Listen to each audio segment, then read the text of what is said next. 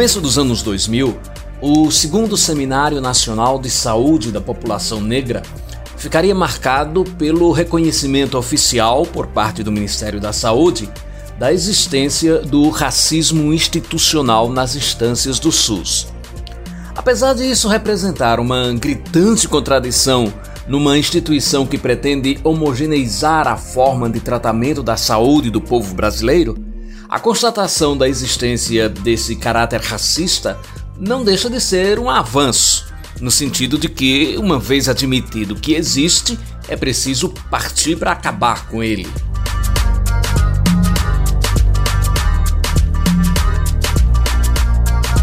Eu sou Edson Tavares e este é o podcast Aqui às Quintas, que traz em sua segunda temporada a discussão sobre a presença e as lutas do negro na sociedade brasileira. No episódio de hoje, o tema será a saúde da população negra.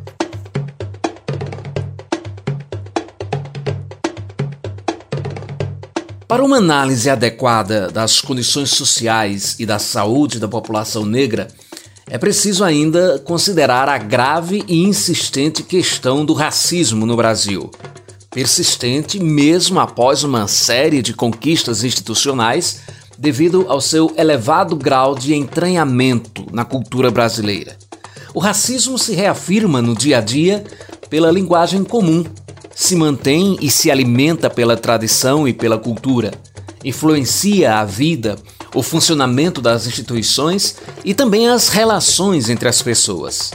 É condição histórica e traz consigo o preconceito e a discriminação, afetando a população negra de todas as camadas sociais, residente na área urbana ou rural, e de forma dupla as mulheres negras, também vitimadas pelo machismo e pelos preconceitos de gênero, o que agrava as vulnerabilidades a que está exposto este segmento.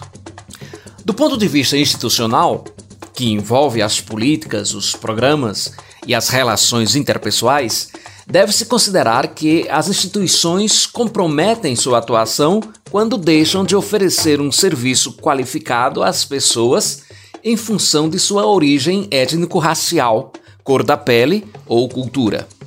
Esse comprometimento é resultante do racismo institucional que se manifesta por meio de normas, práticas e comportamentos discriminatórios adotados no cotidiano de trabalho resultantes de ignorância, falta de atenção, preconceitos ou estereótipos racistas.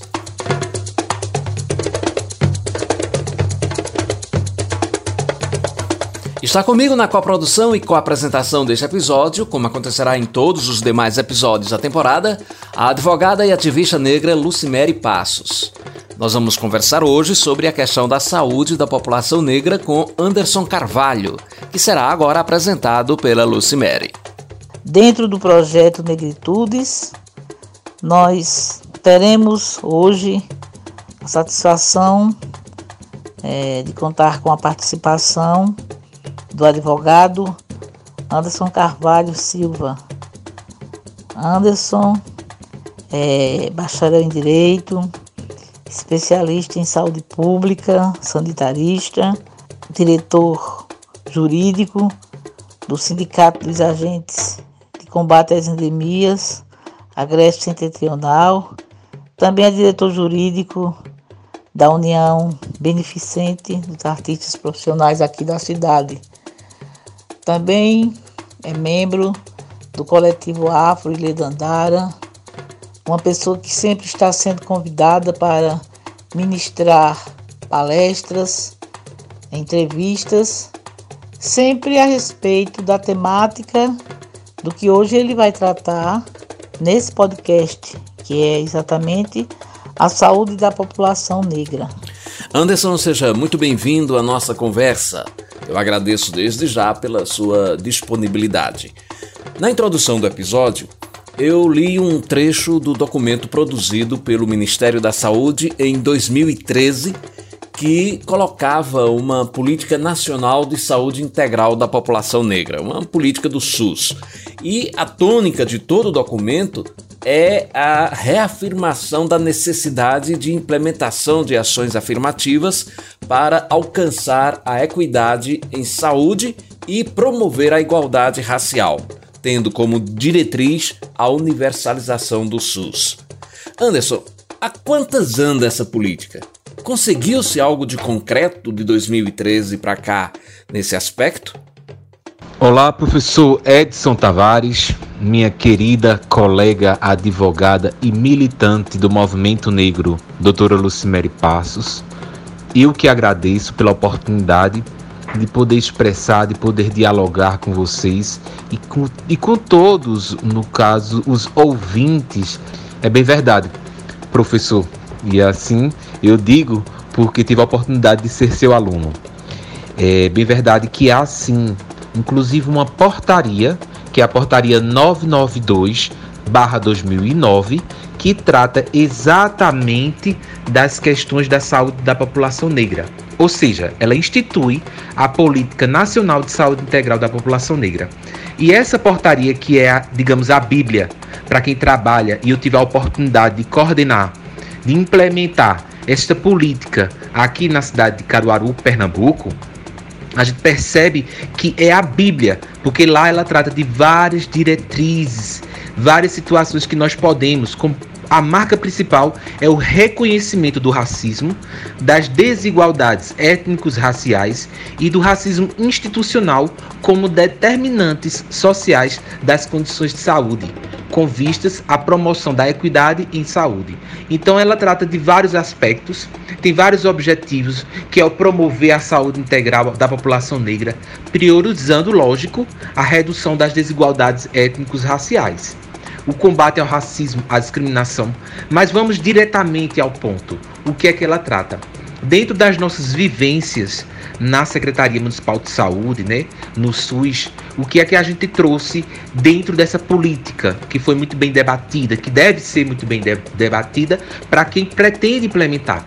Acredite que Pernambuco, Caruaru e Recife são dos poucos municípios que tem essa política implementada. E para quê? Saúde da população negra.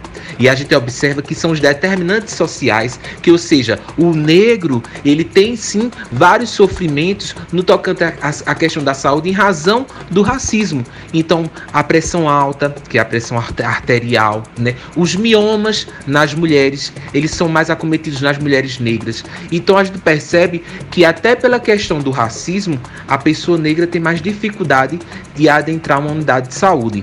Então se você me pergunta algo importantíssimo, que é o que é que isso tem avançado, como isso avançou avançou bastante, é, havia várias discussões. Infelizmente, atualmente, nós estamos vivendo um momento um pouco difícil dessa política, mas não estamos morrendo na discussão. Estamos sempre levantando. Difícil por quê? Existia um núcleo que tratava exatamente dessa política dentro de Brasília, dentro do Ministério da Saúde, que tratava inclusive as questões de doença falciforme. Como o próprio nome diz, é uma doença que tem uma expectativa, se não cuidada, de apenas 40 anos de vida. Então, a pessoa deve, é, é detectada através do teste do pezinho e tem todo um acompanhamento que deve ser feito pela Secretaria Municipal de Saúde. E doença falciforme por quê? As nossas hemácias, elas são formadas de forma redonda, circulares. E para as pessoas que têm doença falciforme, ela é uma meia lua, é como se fosse uma foice. Então por isso falciforme. E nesse aspecto das hemácias, nós sabemos que elas são responsáveis de levar os nutrientes para os órgãos, não é verdade? Então esses nutrientes, eles deixam de ser levados e causam várias dores, que o pessoal chama de vasoclusão. Por quê? O impedimento dessas hemácias dos nutrientes levados aos órgãos causam essas dores semelhantemente ao esmagamento. Então, é, essa política deixou de existir. Então, está retrocedendo esse trabalho de criação da, dessa portaria que institucionaliza, que explica quais são as diretrizes e os determinantes para se trabalhar a política de saúde da população negra. Quais são as queixas mais comuns que a população negra expressa no quesito saúde. Doutora Lucimere Passos, né, muito obrigado pela pergunta, né, sempre pertinente, considerando que a senhora também foi parte integrante dentro desses debates, eh, dentro dos movimentos negros, para que pudéssemos realmente implementar a política. e a política refiro-me à política de saúde da população negra. Então, quais são realmente as principais dificuldades é, em saúde da população negra? A gente observa que são iguais às outras, lógico, iguais às outras pessoas de cor branca também. Todavia, é preciso que se compreenda o racismo institucional, que é o fracasso das instituições de promover a saúde, digamos assim, na questão de saúde. Então, é bem difícil para a pessoa negra ela ter que ir a uma unidade e ser tratada com, com nojo por algum profissional de saúde. E muitas vezes não é só apenas o fato de ser pobre. Há uma diferença entre a pobreza e a cor da pele, entre o racismo. Isso é preciso ser colocado, não é pelo fato de ser pobre. Que isso já não coloca como uma questão humanitária por parte e, e coloca inclusive como crime por parte do profissional de saúde que tratar a pessoa dessa forma, maltratar, digamos assim. Mas é, as pessoas negras, elas sofrem com o principal, que é a falta de humanização, que é a falta de acolhimento na saúde. E que isso reverbera ou seja, coloca a situação para piorar as questões de saúde. Então, as pessoas negras, elas sofrem realmente com preconceito, que é o maior. E isso prejudica os tratamentos de saúde. Quando há uma, negativa, e isso a gente observa dentro de vários trabalhos que são realizados, inclusive aqui, que nós, nós chegamos a realizar para poder implementar a política, um plano de ações e dentro desse plano de ações um perfil epidemiológico com recorte racial, para a gente saber como nasce, como adoece, como cresce e como morre o negro na cidade de Caruaru.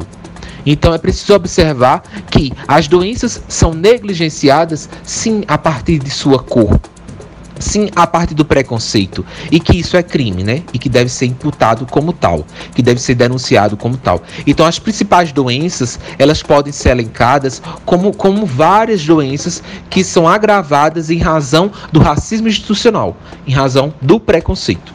A Constituição Federal prevê que a saúde é um direito básico. Os negros têm tido acesso aos serviços básicos de saúde muito importante trazer realmente a Constituição Federal.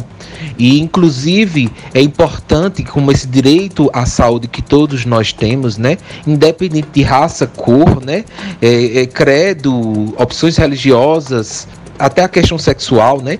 É importante porque a gente precisa também trazer aquele princípio, né? Que é tratar desigualmente os desiguais. E tratar desigualmente os desiguais, a gente per percebe dentro dessa premissa que na situação o negro está numa situação de desigualdade, uma desigualdade racial, uma desigualdade social, né? Porque o, o negro até conseguir chegar a uma unidade é todo, ou toda uma vivência de discriminação. Às vezes eles não querem é, ir até a unidade porque sabe que lá não vai ter o acolhimento correto. Então a gente precisa trabalhar dentro dessa premissa de tratar desigualmente os desiguais, porque nessa situação o negro é uma pessoa desigual e precisa ter essa especificidade. Então, dentro da pergunta que a senhora faz, das especificidades dentro da Constituição, ele sim é, não estão sendo tratados de forma acolhedora. E é por isso que a gente trabalha a política de saúde integral da população negra com a portaria 992, para que haja esse trabalho dentro das unidades. E eu recordo, doutora, que inclusive a senhora participou é, de vários momentos com a gente e teve aquela oportunidade que nós tivemos no terreiro, onde nós levamos a saúde para o terreiro porque muitas vezes estamos acostumados ao terreiro, ou seja, as pessoas que frequentam o terreiro irem, eu, eu me refiro ao terreiro de candomblé mesmo, irem até a Secretaria de Saúde procurarem as instituições, instituições de saúde, o PSF, por exemplo. Mas, da bem da verdade, a gente precisa também levar para eles nos lugares dele. Porque nós não vamos às igrejas, não há ações de saúde dentro das igrejas, dentro do, dos, dos lugares onde prestam cultos, porque não deve ser realizado também dentro dos terreiros. Então, naquela passagem, recordo-me que a gente levou nutricionistas, nós levamos pessoas como enfermeiras para poder ver a questão da pressão arterial, da diabetes, falamos sobre DST e AIDS, sobre doenças sexualmente transmissíveis, fizemos teatro e todos participaram, fizeram fila para participar desse momento de saúde dentro do terreiro. Então, realmente, a gente precisa levar a saúde aonde as pessoas estão, através do agente comunitário de saúde, através das unidades de saúde e descentralizações. Então é por isso que a gente precisa realmente observar dentro dessas questões de vulnerabilidades, dessas iniquidades que sofrem os negros em não ter um tratamento adequado na sua saúde. Os cursos de medicina do, do país têm disciplinas que tratam das especificidades da saúde dos negros no país? Infelizmente não, doutora Lucimere e caro professor Edson Tavares. Os cursos de medicina não trazem essa disciplina específica acerca da saúde da população negra infelizmente, é tratada de forma transversal, é como eles dizem, né? E é, ocorre muitas vezes um ou dois dias no tocante ao novembro, né? Que é o mês da consciência negra. E ali tenta-se esgotar um tema tão específico, um tema tão grande que deveria ser tratado mais amplamente, considerando que a população negra é mais do que 50% da população brasileira, então deveria se tratar com mais especificidades. E, não, e nós não queremos, de forma alguma, criarmos um apartheid para discutir que deve se tratar a, sua, a questão da população negra específica, de forma alguma. O que a gente deseja é que trate realmente as especificidades em saúde como, por exemplo, a gente observa que a doença falciforme não é conhecida hum, até mesmo por médicos, porque não se discute doença falciforme. Então deveria ser discutida. E às vezes precisam vir médicos cubanos. E aí você precisa entender por que o médico cubano vem e consegue realmente compreender a doença falciforme e tratar de forma adequada, que é o que isso deve ser. É fato que existem saberes e práticas populares de saúde entre a população negra que são preservados pelas religiões de matrizes africanas. Como conciliar essas demandas com a produção do conhecimento científico e tecnológico nesse quesito de saúde? É preciso realmente conciliar essa produção de conhecimento científico com as práticas das religiões de matrizes africanas as raízes, as plantas, elas precisam ser utilizadas dentro desse conhecimento vasto, dentro desse conhecimento científico. E isso como deve ser feito? Os médicos, estudantes, eles estão inseridos diretamente com a comunidade. E essa comunidade ela é negra, essa comunidade ela é branca, essa comunidade ela é índia, essa comunidade ela tem sua especificidade dentro das religiões de matrizes africanas e as pessoas passam a procurar as religiões a partir do momento de um sofrimento, a partir do momento de um adoecimento. E é nesse adoecimento em que a medicina desengana que se procura as religiões. Então, é dentro dessa espiritualidade e é preciso aceitar, é preciso trabalhar em conjuntos para que juntamente com essas raízes, juntamente com esses conhecimentos que são de tradições, que trazem tradições, possa haver uma melhora, uma melhora na saúde, uma melhora psicológica, né? Uma melhora em querer viver.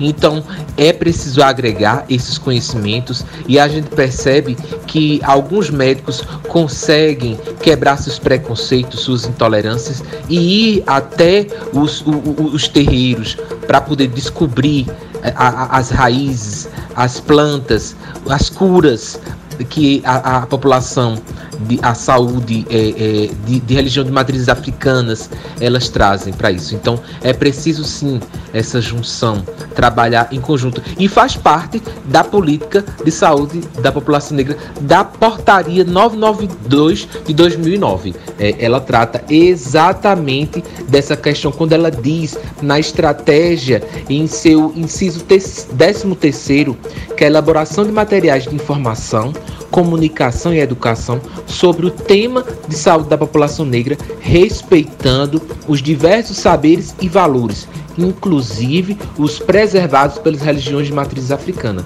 Então, é uma estratégia de política e deve ser realmente eficazmente utilizada. Como a população negra está enfrentando essa pandemia? Existe algum levantamento, por exemplo, sobre o percentual de negros e negras em relação a outras raças que já morreram por conta da Covid-19? No início, assim como toda a questão da política de saúde da população negra, é, há uma falta de informações do quesito raça-cor, ou seja, é autodeclaração, declarar-se negro né? Que é a junção do preto ou pardo é o negro, né? Isso é informado pelo próprio IBGE. Então, as pessoas devem ser colocadas a se autodeclarar como se identificam, sejam brancas ou, ou pretas e pardas. Então, a chegar na unidade de saúde, é preciso que o profissional de saúde faça essa pergunta: qual sua autodeclaração? Você se considera o quê? Preto, pardo ou branco? E aí, o índio. E é preciso que a pessoa diga para que possa realmente haver o quesito raça-cor. Então, o que aconteceu com relação à Covid-19? Como todas as outras doenças, são negligenciadas esse quesito raça-cor, porque é considerado, às vezes, pelo profissional de saúde como não importante. E é importante para determinar promoção à saúde, políticas de saúde para essa população. E aí, ao descobrir, e aí já um pouquinho atrasado, houve sim e observe-se que pretos e pardos representam 57% dos mortos pela doença Covid, enquanto brancos são 41%. Então a chance de um negro morrer por coronavírus é 38% maior do que a de um branco. Isso são dados do IBGE. Então, são importantes essas discussões para que a gente possa entender como adoece a população negra e saber quais são as políticas que deverão ser voltadas para esse, essa população. Existe um mito de que homens negros e mulheres negras são mais fortes fisicamente, têm constituição corporal mais robusta que os não negros. De certo, apoiada essa opinião na ideia da força braçal do negro escravizado no passado. Em função disso, parece que existe uma espécie de tranquilização da consciência de que o negro não precisa de tantos cuidados médicos quanto os não negros. Como você enxerga isso? Eu observo, eu analiso isso como verdadeiramente você já disse, é um mito.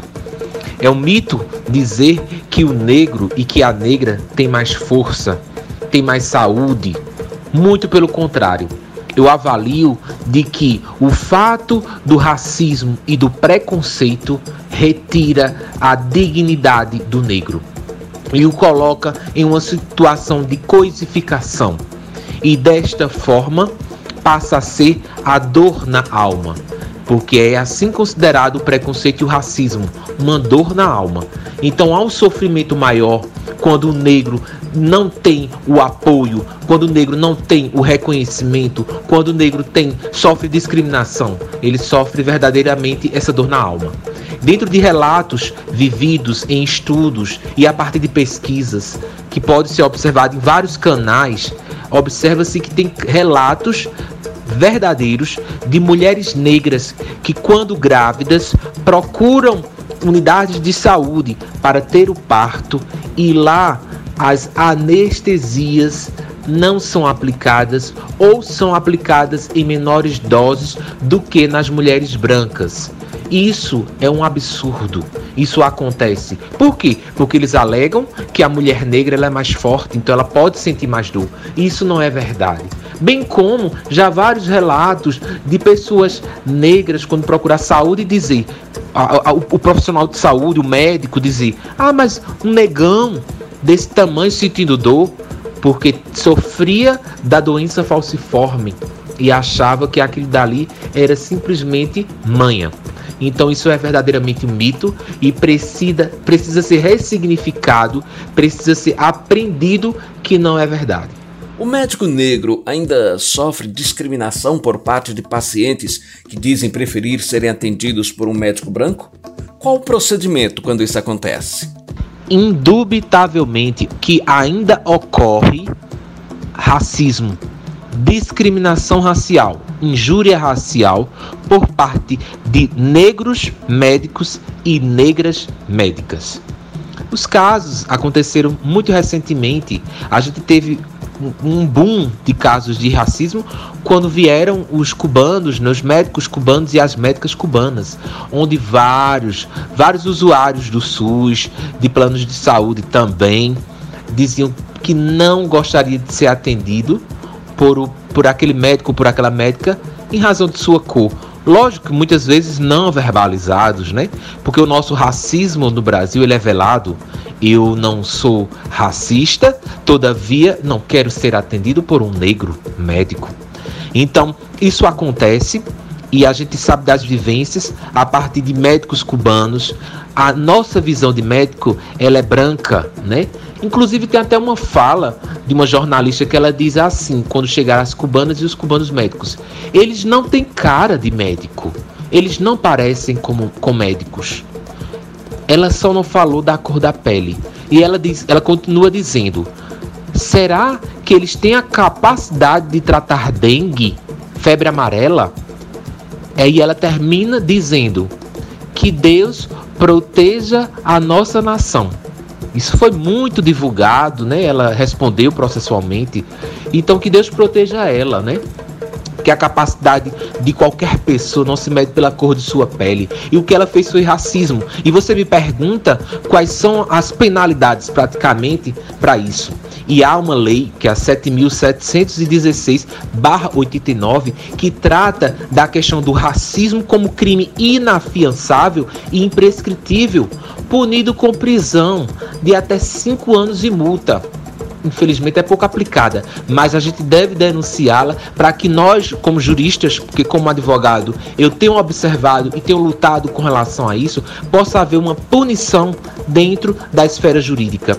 Bem como também ao, ao artigo 140 do Código Penal, que trata de, da injúria, né? Que é o Decreto-Lei 2848 de barra 40, que trata da injúria, que prevê punição mais branda de um a seis meses de prisão e multa. Então isso significa na prática a pena acaba sendo revertida, infelizmente, em cena em cesta básica ou prisões de alguns dias. Então isso não pode acontecer, mas a gente precisa punir e precisa observar. Anderson, nós queremos agradecer pelos importantes esclarecimentos sobre a saúde da população negra em nosso país. Muito obrigado pela sua presença em nosso podcast. A gratidão é toda minha, é, professor Edson Tavares, doutora Lucimere Passos, companheira de luta. É, gostaria de deixar realmente a reflexão que é preciso estudar, é preciso analisar, é preciso respeitar, tolerar, né? Dentro de nossos estudos, eu deixo aqui algumas obras de autores negros e negras importantíssimos, a exemplo de Djamila Ribeiro, com um pequeno manual antirracista, Racismo Estrutural de Silvio Almeida, Racismo Recreativo de Adilson Moreira, Apropriação Cultural de Rodney William, Mulheres, Raça e Classe de Angela Davis. E com essa mulher eu, eu termino a minha fala desde já agradecendo, dizendo que não basta não ser racista é preciso ser antirracista. Muitíssimo obrigado a todos e todas ouvintes deste podcast.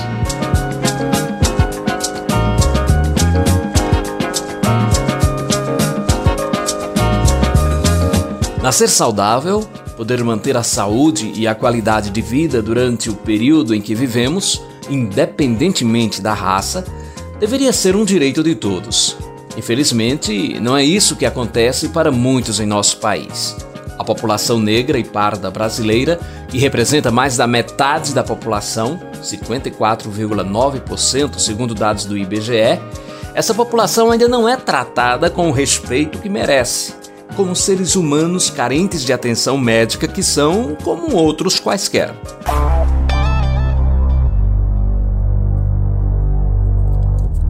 O podcast Aqui às Quintas faz parte da rede nordestina de podcasts e você nos assiste nas plataformas de áudio Spotify, Anchor, Google Podcasts, Disjuntor, Pocket Casts, Radio Public e ainda no YouTube, no canal Aqui às Quintas. O nosso e-mail aquiasquintas@gmail.com. Obrigado a todo mundo que esteve conosco. Semana que vem, eu e a militante da causa negra Lucimere Passos voltaremos para abordar outro tema relevante na temporada Negritudes. Fica o permanente convite para nos encontrarmos sempre aqui às quintas.